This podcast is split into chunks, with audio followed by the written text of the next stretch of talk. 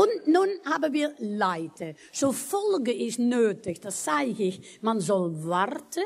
Auch Kita-Mitarbeiter arbeiten nicht so hart. Die Kinder haben Energie genug. Man sollte eigentlich allein sehen, die Entwicklungsinitiative und die unterstützen. Und dann können Kinder bis drei haben eigentlich die Luxus, ich habe das nun beobachtet die letzten 40 Jahre, haben die Luxus, um das innerliche Leben zu entwickeln, in eigenem Tempo. Und dann soll man natürlich auch leiten. Und hier sieht man ein schönes Beispiel vom Leiten. Leiten muss auch sein. Ich finde in Deutschland und auch Zwitserland, Österreich ein bisschen, ich kann das nur alles vergleichen. Hè? Jemand hat mich schon gefragt, schreib doch einmal ein Buch darüber, wie alle Länder mit verschiedenen Kulturen aber ich wollte lieber Bilder machen natürlich, hè? weil da sieht man das so schön. In Deutschland seid ihr vielleicht in andere Generationen ein bisschen streng gewesen und nun ist man dann wieder frei. Und eigentlich sollte man ein bisschen Gleichgewicht behalten. Kinder müssen auch Leitung kriegen. Ich sehe viel zu viele junge Eltern, wenn ein Kind etwas nicht will, denken die, dann will er nicht. Aber Kinder sollten eine Training bekommen. In nicht in strukturierte Situationen muss man lernen zu tun, was man tun sollte. Und in freie Situationen sollen Kinder die Gelegenheit kriegen, die innerliche Goldmine hè, zu entwickeln. En nog guck, ein schönes Beispiel von normal gesundes Verstand. Kind denkt, ich will nicht mehr, aber Sie wissen alle, Bade, strukturierte Situation, so Mama muss die Leitung behalten. Hallo?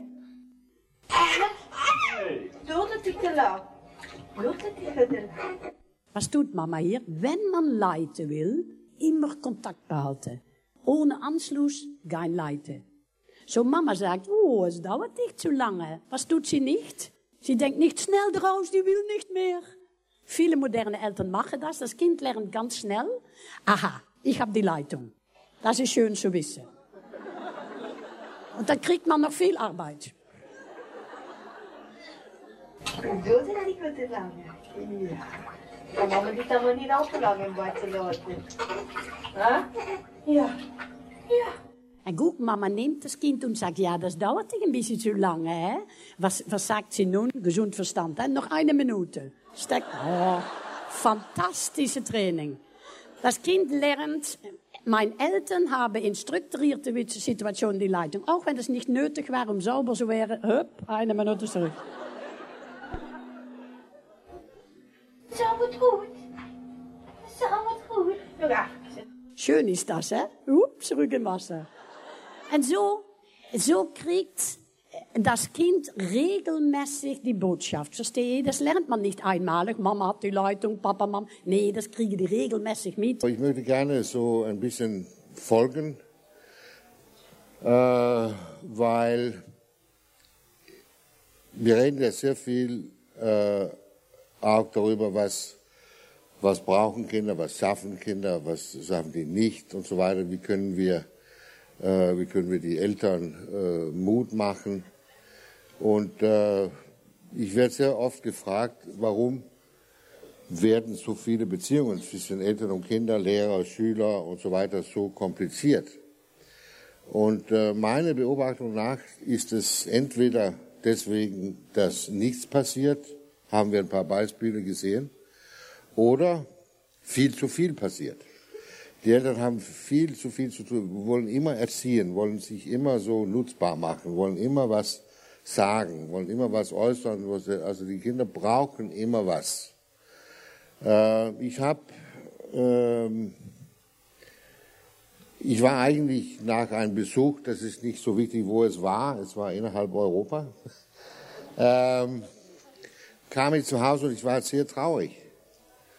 Äh, und dann habe ich äh, ein paar Bücher gesehen. Ich glaube, ich habe ein, ein, eine, eine Homepage von Belz oder sowas war ich. Äh, und da kommt immer dieses starke Eltern, starke Kinder vor. Und das ist ja so beliebt in, in ich habe so ein schönes Buch geschrieben, meine ich, äh, über, über gemeinsames Essen. Und das heißt im Originaltitel, das kann man nicht sagen in Deutsch, das weiß ich, aber ich sage es trotzdem. Das heißt, lächel, jetzt essen wir. Was heißt das? Gemeinsam essen mag Familien stark. heißt das. Ich treffe sehr wenige Eltern, ich treffe leider auch sehr wenige Erzieher und Lehrer, die eigentlich gerne starke Kinder haben möchten.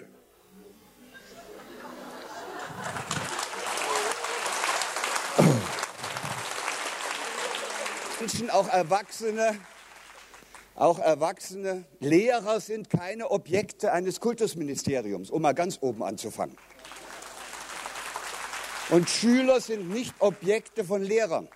Und Kinder sind nicht die Besitztümer von Eltern, die mit ihrer mehr oder weniger großen Beschränktheit meinen, sie wüssten, was für das Kind richtig ist. Keiner kann wissen, was für ein Kind richtig ist. Das Einzige, was er wissen kann, ist, dass er alles dafür tun muss, dass das Kind, wenn es in diese Welt des 21. Jahrhunderts hineinwächst, über ganz viele unterschiedliche Möglichkeiten verfügt, sich in dieser Welt zurechtzufinden. Und die wichtigste Voraussetzung, die Menschen es ermöglicht, ein gelingendes Leben zu führen, und dann, wenn man gelingend unterwegs ist, ist man meistens auch ziemlich erfolgreich unterwegs.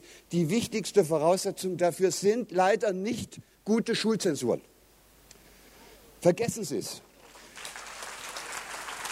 Die wichtigste Voraussetzung, damit man sein Leben meistern kann, und das wäre dann auch das zentrale Thema all unserer Erziehungs- und Bildungsbemühungen, die wichtigste Leistung, die wichtigste Fähigkeit, das Tollste, was ein Kind mit auf die Welt bringt und was man ihm auf keinen Fall rauben darf, wenn es sich später im Leben zurechtfinden soll, das ist was anderes als gute Zensuren und viel Wissen.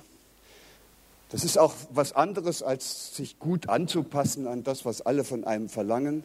Das Wichtigste, was ein Kind braucht und was man ihm niemals rauben darf, ist Leidenschaft, ist Begeisterung, ist die Fähigkeit, sich in etwas hineinzubegeben und mit Mut das anzufassen, was in seiner Seele, was in seinem Herzen oder meinetwegen in seinem Hirn brennt.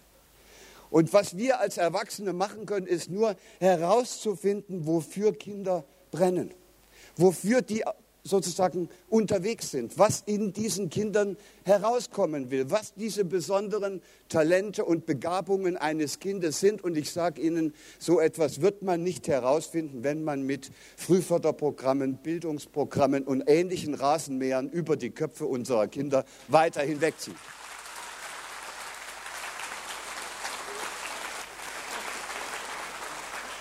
Und wenn wir uns auch schon in diesen Frühförderprogrammen an dem orientieren und deshalb Kindergärten immer mehr zu Vorschulen machen, was dann später in der Schule verlangt wird, dann bitte ich Sie, sich daran zu erinnern, dass die großen Leistungen gegenwärtig und im letzten Jahrhundert niemals von Menschen erreicht worden sind und erzielt worden sind, die ihr Abitur mit 1,0 gemacht haben. Damit ein Kind, damit ein Schüler in diesem Schulsystem, was wir ihm hier anbieten, überhaupt am Ende 1,0 und inzwischen habe ich gehört, kann man auch mit 0,7 abschließen.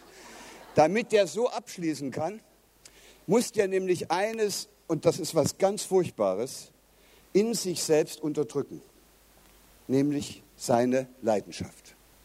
Wenn der in der fünften Klasse plötzlich entbrennt, wie das vielleicht jemand wie mir, wie mir gegangen ist, wenn der in der fünften Klasse plötzlich entbrennt für die Schmetterlinge. Und dann interessieren ihn die Schmetterlinge dieser Welt. Und er geht los und beschäftigt sich mit der Physiologie, mit der Taxonomie und mit weiß der Kuckuck, was alles, dies, was es über die Schmetterlinge zu lernen gibt. Dann ist das Wunderbare, das steht alles zur Verfügung. Er könnte sich die ganze Welt der Schmetterlinge aneignen. Aber er wird spätestens am zweiten Tag wird er sagen, verdammte Kacke, wenn ich mich diesen Schmetterlingen so hingebe, kann ich gar nicht mehr Mathe, Englisch, Latein und Deutsch und die anderen Fächer in gleicher Weise so bearbeiten, dass ich auch dort eine Eins kriege. Ergebnis, ich kann nicht studieren und deshalb kann ich später auch die Schmetterlinge gar nicht beforschen und kein Biologe werden. Und deshalb ist es besser, ich bekämpfe meine eigene Leidenschaft und lege die erstmal auf Eis. Und ich sage Ihnen, einmal die Leidenschaft auf Eis gelegt, dann erfriert sie.